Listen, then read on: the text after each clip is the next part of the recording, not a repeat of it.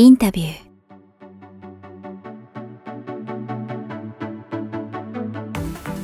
こんにちは、堀真奈です。インタビュー。この番組は YouTube と Podcast 各プラットフォームよりお届けしています。さあ、記念すべき第1回やってまいりました。早川さんよろしくお願いします。はい、よろしくお願いします。さあ、えー今日第1回ということで、えー堀真奈さんと一緒に、えーこの初回を迎えることができました。えーこの番組は今、えー、真奈さんがご紹介くださったように、えー YouTube と Podcast 各プラットフォームでお届けしていますが、えーまあ、YouTube はね、当然これご覧になっている方は映像、そして Podcast の方は、えーまあ、Apple Podcast だったり Spotify、えー Amazon Music で配信されていますが、えー Spotify 版ではですね、えー、Music プラストークという機能があって、えーそこで、えー音楽を流すことができますので、えーぜひ、えー Spotify お聞きの方は、えーそちらから、えーもしくは Spotify あまり聞いたことないけど、音楽流れるんだったらどんな音楽僕が流すのか、まあそんなもし興味がある方は、えー Spotify 版で聞いてみていただけたらというふうに思います。ということで、えー、マナさんどうですか？緊張してますか？非常に緊張しておりまして、昨日はあまり寝れませんでした。本当ですかそれ？本当です本よ。当ですか？あ、そうなんですか。なんかそういうふうに言うとこれ言わせたみたいで、なんかね、あの番組からクレームがいきなり来そうですけど、なんか全然緊張するイメージないんですけど。うん、なんか顔は出な、顔には出なくてニコニコはできるんですけど、内心結構ガチガチですよ。あ、本当です。今までの人生で一番緊張したのはいつですか？ああ、それだとピアノのコンクールとかですかね。あ、すごい。ピアノやってるんですね。やってます、やってます。えっ、と、それが、その緊張が10だとすると今どのくらいですか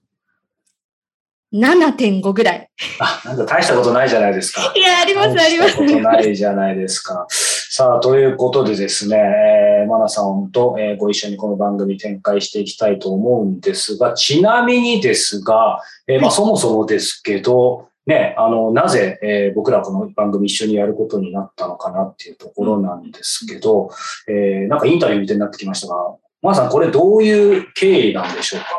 か？あ、これ私が説明するやつですね。まあ、説明してでもいいですし、はい。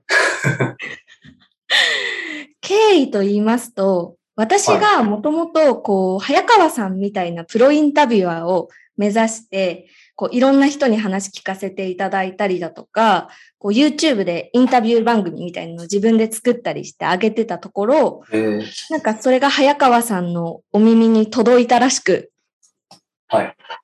それであのーお仕事一緒にしませんか？とお声掛けいただいた次第でございます。そうですね。そんな僕偉い、偉い人じゃないんですけど、そうなんです。あの、たまたまちょっとね、あの、僕いろいろポッドキャストとか YouTube やってるんで、それを見てる方、聞いてる方からですね、あの、堀真奈さんという、あの、まあ、インタビュー、ね、インタビューをして、そしてこれ素性を明らかにしていいでしょうかね、大大学生。はい、大学生でもすごい行動力があって、あの、目指してる、あの、面白い、あの、方がいるということでですね。あの、ぜひ、なんかね、ちょっとこれも実はタイミングでね、まあ全然明かしていいと思うんですけど、このインタビュー、今日から始まった新シリーズなんですけど、実はですね、一人でこれやるつもりだったんですけど、もう本当にね、そう、本当にこの土壇場でね、だって僕らもこれ最初にやったらまだ1週間ぐらい前ですよね。そうです。もう、日が浅すぎます。ねはい、日が浅いんです。そう。なのでですね、まあそんな、えー、なんかもうタイミングとね、えー、っていうことで今回お願いさせていただいて、まあ本当にありがたい限りなんですけど、はい。ということで、ね、えー、大学生、差し支えないけど大学何年生ですか？大学3年生です。じゃあもうね、今一番なんか忙しそうな時期なんですが、大丈夫なんでしょうか？まあ、一応世間では就活とか言われてますけど、はい。私はその独立の方向を目指してやっていきたいのあ、そうで、か。はい。じゃあ全然、うん全然フレキシブルですね。この活動が将来につながると思っております。なるほど、なるほど。なんかすごいあの面接みたいになってきましたが。はい。ということで、えー今日はですね、記念すべきこのインタビュー、一人目のゲストは、えー医師で、えー米国立研究機関博士研究員で、えーウイルス免疫学者の、えー峰宗太郎先生です。えーということで、えーまあ、この本はね、あの、最新刊で、えーワクチンと免疫の基礎知識とありますが、今、どどうでしょう？大学生、マナさん周りでこう、ワクチンとかってどういう感じの話が出てるんですか？まだ全然遠いのか。いや、それこそ私の通ってる大学ではもう大学がワクチン打ってくれるよっていう制度になったので、大学のホームページで予約して受けました。あ、もう受けたんだ。うん、2回とも。あ、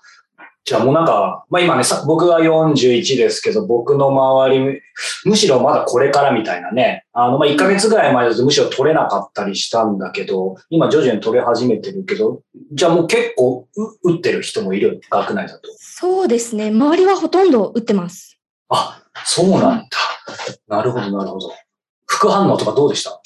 いや、めっちゃきつかったですよ。あ、そうなんだ。1回目は、2回目はどんな感じでした？1回目はなんか肩が上がらないな、痛いなぐらいだったんですけど、もう2回目は熱も39度近く出ましたし、ええー。1日2日寝込んでました。あ、大変でしたね。そうか、そうか。ちなみに、えー、今回はですね、今、あの、峰宗太郎先生に、まあ、あの、お話伺ったとありましたが、今回、そもそもなぜ、あの、僕が彼にインタビューしようかと思ったかというとですね、峰先生ご自身がですね、まあ、これほど今ワクチン結構、まあね、あの、まさに身近ですけど、その、えー、去年、まあ、またこれも付箋だらけなんですが、この本をたまたま僕がですね、峰先生と日経新聞。の記者の方がですね、対談ライクな感じで作った本があります。新型コロナとワクチン知らないと不都合な真実。これ、あの、もし Amazon 見られる方は、まあ、見てると、レビューも何百件、もっとかな、あると思いますけど、去年のね、12月ぐらいに出たんですね。で、去年の12月っていうと、まだワクチンがなんかできたかできてないかぐらいの時で、あの、そうそうそうそう、もう本当にこれからどうなるんだろうっていう時期だったと思うんですね。で、その時にまあ非常に、医師の立場からきちんとまだこういうふうに書いてる方がいなくてですね。で、僕はまあ非常にその内容は素晴らしいなと思って、まあずっと気にはなっていたんですけども、内容はさることながらですね、え最後の方にですね、えまあ、彼が最も、えー、訴えたいことはコロナ時代において情報にいかに接し、いかに考え、えー、いかにそれらを使って困難に立ち向かっていくか、えー、個々人がしなやかに強くコンスタントに淡々と行っていくことを考え、実行していくってあったんですね。で、もう一つあったのが、えー、誰が言ったかより何を根拠に。まあ、ある専門家の方がお話をしてても、9割は正しいけど、1割は決定的に間違ってるみたいなことがあると彼は書いてて。なので、まあ、要はこれが本当に大切だなというふうに僕は思いました。まあ、そんな中ですね、え、それを読みながら、えー、そうだなと思いつつ、ただその、えー、誰が言ったかより何を根拠にっていうのは大事なんですが、その何を根拠にっていうのが正直素人にはわからない。うん、うん、例えばこういうデータでこうだったとかさ、あの、ファイナンシャルタイムズによればとか、アメリカなんとか保険研究所によればみたいなってあるじゃないですか。でそうすると、どう、どうでしょう？こう、マナさんはその辺の情報との付き合い方どうかわかんないけど、やっぱり僕は情報にずっと付き合ってきたから、かなり客観的に、えー、ならなきゃと思ってるつもりでも、それなりに海外の権威ある新聞だったり、えー、なんかアメリカのなんとか国立なんとかだったら、やっぱ、ちょっと信じちゃうみたいな。私も信じちゃう。信じちゃう、やっぱり。うん。そうそうそう。だから、ある程度自分が類推できるジャンルだったらいいけど、例えば、マナさん、大学で専攻というか専門なんですか？専攻は、えっ、ー、と、岩石です。岩石？あ、すごい。いきなり、いきなりこの今日のメインテーマを食うようなテーマですね。え、がえちなみに学部学科で言うとどうなるんですか？学部は理学科の、えっ、ー、と、地球科学専修っていうところにいます。え、すごい、なんかすごいですね。理系で地球科学選手。でもなんかまさに今ね、あの、いいいい例っていうのもあれですけど、多分そういうのは論文とか、あの、海外の有名な、研究のなんか雑誌だったりとか、多分、まあ、それもまたそれが全てではないけど、それ、権威ある雑誌がどういうものかとか多分わかるでしょまあ、うん、うん、そう、少なくても、その内容はわかんなくても。はい。そうそうそう。だから、このコロナの場合はね、やっぱりその何を根拠にっていうのか少なくとも僕にはわからない。となると、その何を明示してくれる誰かをまず探さなくちゃいけないっていうふうに思ったんですね。で、その誰かっていうのは、えー、ワクチンで例えばいけば推進派にも、えー、反対派にもそれなりにきちんとした根拠を示してくれる人っていると思うんですね。ただ、その根拠は結局どれだけのものなのかが結局わからないって、この堂々巡り、パラドックスに入っていくので、コロナのこの新型コロナとワクチンの今ある確実な情報っていうことを伺いつつ、やっぱりどうやってその情報と向き合っていくかっていうところを、えー、伺ってきました。なるほど。コロナの話ではあるんだけど、コロナの話だけじゃないみたいなところを、ね、うん、伺ってきましたが、まあ、マナさんもね、あの、この後、この後流すインタビュー、えー、聞いてくれてると思いますが、まあ、ちょろっとネタバレしない人に、まあ、あの、直接の話じゃなくてもいいですけど、なんか感じたこととかありますか？なんかそれこそさっきの早川さんの話ともつながりますけど、今コロナに関する情報って本当にめちゃめちゃ溢れてるから、うん、それとどう向き合うかっていうその姿勢について考えさせられましたね。ね、実際は、あこの後のね、えー、峰先生との対談を聞いていただいて、また皆さんで判断いただけたらというふうに、えー、思っています。それでは、峰宗太郎さんと早川さんの対談第1回をお聞きください。さあ、早速なんですけど、私も、まあ、最初に去年この本読ませていただいて、うん、あの、非常に多くの本を、あの、その後も出されて、あの、峰先生の本読まれた方多いと思うんですけど、ウイルス免疫学がご専門、米国国立研究機関で研究員を務める。結構その、えー、肩書きというか、プロフィール的なところを私ももちろん拝見して、今回の話題にぴったりの方なんだなと思いつつ、先生の今の、まあ、お仕事というか、どんなことをやってらっしゃるんでしょうか、普段。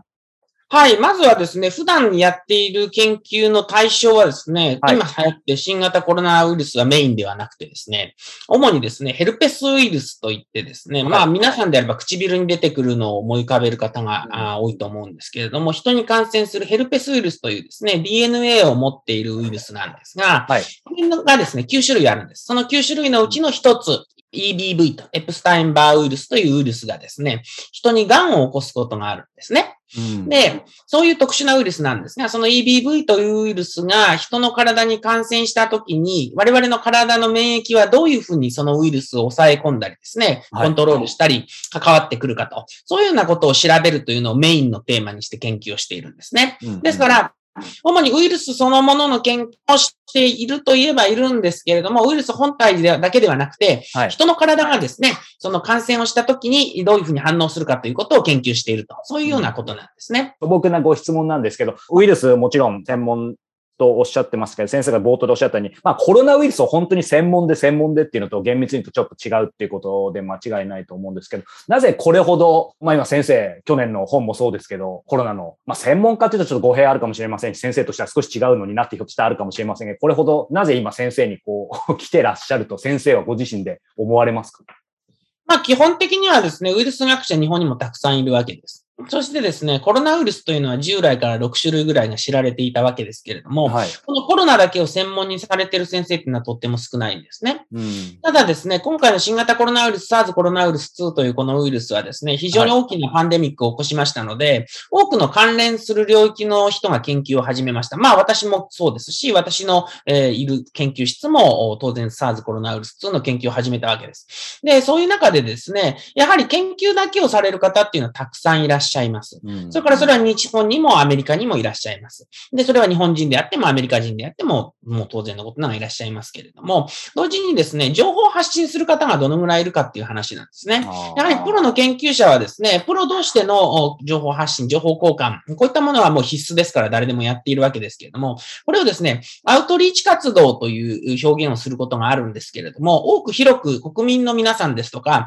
あまあ、はっきり言ったらですね、研究を出していただく納税者の皆さんに、うん、我々がどういうことをやっているのかということを適切に説明するという観点から、普段からですね、情報発信をされている方って決して多くはなかったっていうのは一つあるんですね。それからもう一つはですね、情報発信って一朝一夕にできるようになるわけではなくてですね、前からやっているということは結構重要なわけです。そういう意味でですね、新型コロナウイルスの流行の前からですね、私も SNS などでですね、医療情報のですね、発信活動、それからコミュニケーション活動ですね。これはリスクコミュニケーションだとか科学コミュニケーションケーションという分野になるんですけれども、に非常に強い興味を持っていまして、まあ実際ですね、ツイッターを中心にですね、えー、そういったことの実践をしてきていたということ、それからワクチン関係ではですね、特にまあ、アドボカシーとかアドボケーターという方ではなくて、だけではなくてですね、はい、情報提供ということも含めてですね、様々な媒体で、まあ、お仕事をさせていただいた経験があったということからですね、まあ、お声がかかりやすかったというところがあると思いますね。だからやはり日本国内の方は忙しいですね。まあ、誰も今忙しいんですけれども、やはり専門機関に勤めている方は、あ公の対応が忙しいですし、それから所属機関の縛りというものもありますので、自由に発信するというのは難しい方も多いと思います。まあ、私もいろんな縛りがある中でやってはいるんですけれども、まあ、たまたまあ合致する形でですね、いろんな情報提供がしやすい状況、それからそれを受け止めてくださる方がいらっしゃったということでですね、えー、お声掛けをいただいたものだと思ってますね。どうしても先生に伺いたかったんですけど、先生のこの本で、あの日系の方と対談の時出てきてましたけど、やっぱりその料理っていうキーワードも出てきて、私も先生の影響でこれを読み始めたんですけど、まあ、これは当然漫画なので、あの、実際とは異なる部分あると思いますけど、ここに出てるこの先生のようなお仕事とはまた、えー、峰先生普段は違うんですよね。今はですね、研究をしていますので、主に研究室にこもっているというか、まあ、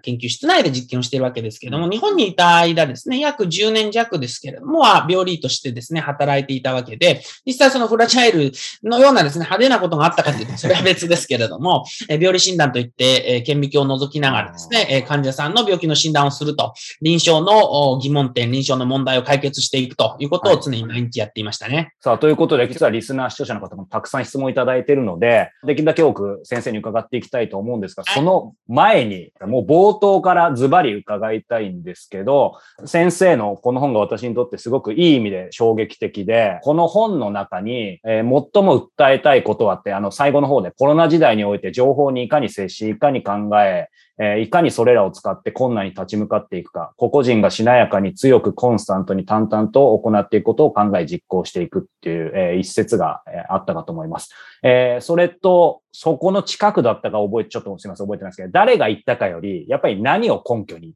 えー、言ったかっていうのが本当に大切っていうふうにおっしゃってたと思うんですね。あの、まあ、これ1年以上前に先生実際書かれたものだと思いますけど、今の部分っていうのはこの9月13日現在も変わりはないですか？本質的には。本質的には変わってないと言っていいと思いますね。うんうん。この一節を読ませていただき、本当にもうその通りだと思いました。で、その通りだと思ったんですが、その何を根拠にっていうのがやっぱ素人にはそもそもわからないっていうのをいろいろ見たりして感じてきたところが正直今もあります。何を根拠の何っていうのを明示してくれる誰かをまず探さなくては結局はちょっといけないのかな。そしてその誰かはそれなりの根拠を示してくれると私はやっぱりいろいろ思うんですね。その根拠は結局どれだけのものなのかわからないっていう、で、なんかこのパラドックスにちょっとハマってるところがあって、えー、率直にちょっと伺いたいなと思ったんですが。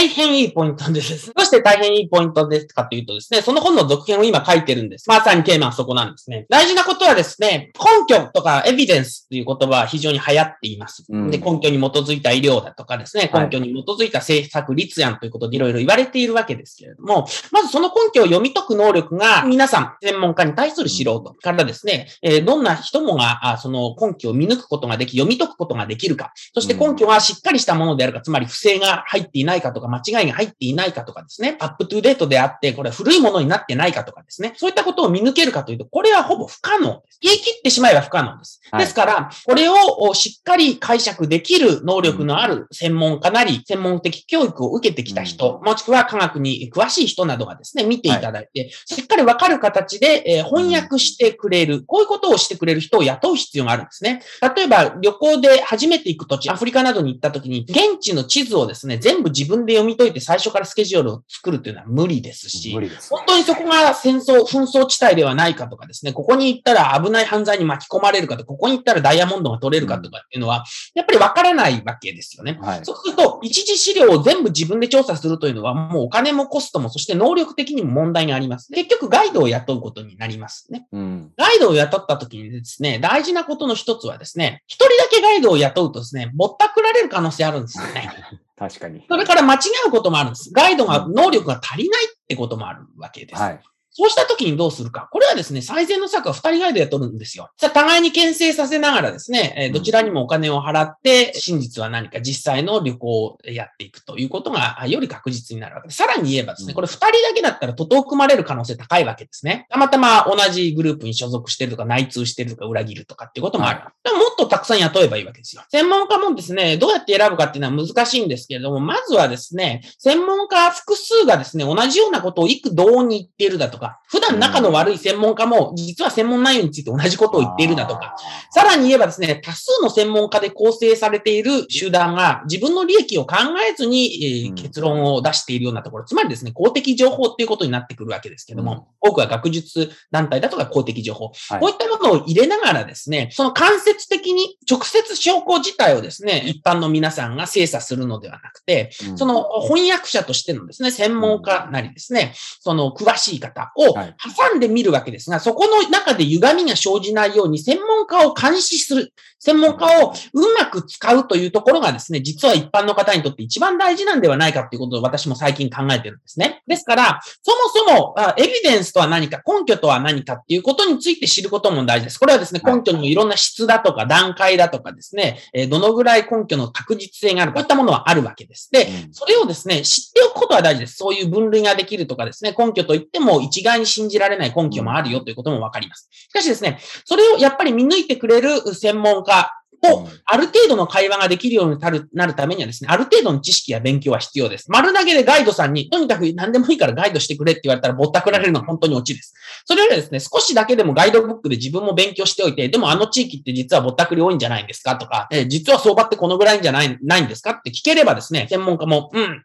ちょっと勉強してるな、じゃあこういう情報出そうとかですね。うんいうふうになるわけです。やはりですね、これはコロナの時代にも言えることだと思っていて、根拠そのものを自分で読み解けるようになるというのはかなり困難。自分が専門家にならざるを得ないと思います。しかしそこまでいかない以上は、うまく専門家を使いこなす。しかもそれはですね、完全な性善説というかですね、信頼をどっぷりしてしまうとか、この人が言ってるからということにはならないでですね、常に牽制し合わせてですね、クロスチェックをしながらですね、妥当なラインを知っていくという方法論、こういうふうところになるんじゃないかなって思ってるんですよね。先生おっしゃるように、学ぶ意欲も含めて人それぞれだと思いますけど、やっぱりそれを自分のできる範囲で今みたいな視点持つと持たないだと、盲目的になると常にこの A の話を聞くと、そこに行って B の話行くとすぐ上書きされちゃうみたいになりかねないです。そうなんですよ。そこが非常に重要でですね、ある程度基本的なことが正しいこととか王道とかですね、木の根っこ、幹になる部分っていうのは最初に固めないといけません。そこの常識と言ったらいいですかね、基本知識をですね、作る時点で特に注意してですね、えーはい、多くの根拠、それから多くの専門家の言っている意見を幅広く聞いてですね、例えば最初から自分の思い込みがあるわけです。例えばコロナで言えばですね、コロナなんて風邪だと思い込んでしまうと、もうですね、軽い軽いっていう意見しか耳に入らなくなっちゃうんですね。一方ですね、コロナっていうのは大変に恐ろしいもので、これは一生自粛しかないと思い込んでしまうと、今度はですね、軽いと考えるってこと自体がもう腹が立って仕方なくなってしまう。はい、そうするとですね、結局、一番確実な情報が取りにくくなってしまうんですね。うん、で、一度作ったものが自分に対するバイアスとして乗りかかりますので、いくら新しい事実を目の前に提示されてもですね、自分の意見が変わらない、知的な転換ができないということになります。結構感情に反する知的転換っていうのはあり得るわけです。まずはですね、あの、基本を作るときには慎重に、そしてその後も姿勢は柔軟にと。そういうことがですね、常に重要だと思うんですよね。先生がね、この本の最後にも言ってましたけど、結構大事なことはある意味、ここでこの本読んで、峰宗太郎先生すごいって言って全部鵜呑みにしないことっていうふうに、そこを書かれてたんで、より僕はあの、やっぱ先生のお話伺いたいなと思ったんですけど、反対派というか慎重派というか、権威性っていうのもね、またそこだけを盲目的は危険だと思うんですけど、ただ私なりに、あ、この人はかなりっていう方の本を読むと、まあ、否定側なんですけど、ただ先生おっしゃったように、その中でもよくよく読むと、峰先生がおっしゃってることと、その先生がおっしゃってることの、結構重なってる部分もあったりするんですよね。まあ、ある意味、極論に話してる方同士の部分でも重なる部分があるんだったら、そこはある程度、うん、間違いないかなみたいな、ある程度学んでいくっていうのは、そんなずれてないんでしょうか？どうなんでしょうか？まあもちろんですね、いろんなやり方がありますけれども、根拠っていうものがまず大事なんです。採用していい根拠と採用してはいけない根拠があります。この根拠をどういうふうに考えるかという道筋だとかですね、うん、それから論理の問題があるわけですね。それを経てですね、解釈っていうのが生まれてきます。うん、で、この解釈っていうところになった後にどのような決断をするかという段階になるわけですけど、この解釈から決断に至ってはですね、結構主観が入ります。それからですね、その人の経験が入ります。そこに幅があり得るものです。どの段階のことをですね、今議論しているかというのは常に注目しなくてはいけなくて、根拠があるないというですね、最もプリミティブなところだととか、この根拠は採用していい、採用してはいけないというようなところを話しているときは、どういうロジックで、まあ、適否を話しているかというところに戻れるわけです。その時点でですね、嘘をつくような人っていうのは専門家として信用ができないわけなんですね。こういうことをですね、テクニックとして知っていると非常に良くて、姿勢が全然違う人でも同じ根拠を採用して、その根拠は正しいと言っているというような共通点があれば、そこはかなり信頼性が高くなるのは事実なんですけれども、ある程度ですね、主観を強く押し出すような思考様式を持っている専門家というのも多いです。そういう人はですね、根拠をないがしろにすることもあります。専門家だからといって決してですね、根拠からま精査して、そしてその根拠をもとに理論を立てて導き出される考え方を提示して、そしてですね、決断はどうすべきかということまで言及している方っていうのを選ばなくてはいけません。なかなかですね、その正確なことを言っているだけでもダメですし、例えば対立する立場の人と、まあ同じところを言っているから大丈夫だろうというのもですね、決してそれがですね、汎用できるものかっていうとなかなか難しいところがあると思いますね。うんうんうん、そうですよね。一人の人をとっても当然9割真っ当なことを言ってても、ほんの1割とんでもないことを言ってることもあるっていうふうにね、おっしゃってたんで、でもそれって一瞬聞いたら驚いて。エンディングのお時間です。インタビューでは皆様からの早川さんへのご質問や番組への感想、取り上げてほしいテーマなどを募集しております。エピソード説明欄の URL からどしどしお寄せください。また、いただいたご質問等は月末の YouTube ライブでお答えしていく予定です。初回のライブは10月29日金曜日、正午12時からです。たくさんのご質問募集しております。はい、ということで、えー、マナさん、初回の収録どうでしたでしょうか？いや緊張は結構したものの早川さんがリードしてくださるのであこんな感じでやっていけばいいのかっていうのがあのつかめつつあります。あなるほどじゃあこれ5回10回やっていくとねそのうちあのもう僕はほとんど喋らなくてもいいかもしれないですね。もしかしたらだんだん私のキャラとかも出てくるかもしれないですね。番組名変わってるかもしれませんが、今、ね、そうそう、ノット今、マナさん、そう話してくれたようにね、あの番組では、えー、皆さんからの質問だったり感想を募集していますが、えーね、せっかくなので、マナさんへの質問も 募集嬉しい、はい、していますので、どしどしお寄せください。そしてこのライブの方もマナさんにもお付き合いいただいて、えー、皆さんからの質問に答えたり、えー、マナさん、喋ると多分結構喋るタイプだと僕は踏んでますのでねね、はい、ちょっとフリートークライクになるかもしれません。そちらのライブの方も、えー、チェックしてみてください。はい。えー、それとですね、もう一つ番組からお知らせがあります。はい、えー、早川さんがホストを務めるオンラインイベント QR カフェの第3回が、えー、10月20日水曜日19時から Zoom にて開催されます。早川さん、こちらどんなイベントなんでしょう？はい、こちら今、えー、YouTube の方、画面も共有させてもらいましたが、えー、こちらですね、QR カフェ、えー、僕が勝手に作った言葉なんですけど、クエスチョンリーディングカフェ、えー、という、え、言葉の、まあ、略したものなんですが、えまあ、簡単に言うとですね、え、僕と、え、参加者の方がオンラインで集まってお互い、まあ、お気に入りの本をシェアし合おうという、え、イベントです。え、ちなみに、マナさん、読書会とかって知ってます、うんやったことはありますけど。おやったことあるはい。ただこう本を一冊持ち寄ってそれについてみんなで本の知識を深めるみたいなのはやったことありますけど。ああ、なるほど。あのー、まあ、この QR カフェもね、えー、まあ、読書会といえば読書会なんですけども、あのー、皆さんお気に入りの一冊、そして僕がお気に入りの一冊持ってくるところまでは通常の読書会なんですが、えまあ、QR カフェクエスチョンですので、え質問を使ってですね、うん、それぞれの本だったり、それぞれの人生、えに、まあ、いろいろインスピレーションを得るようなですね、えちょっと言語化するの難しいんですが、え人生をアップデートしていく、そんなオンラインのイベントです。この QR カフェはですね、クエスチョンとリーディングカフェということで、質問と読書を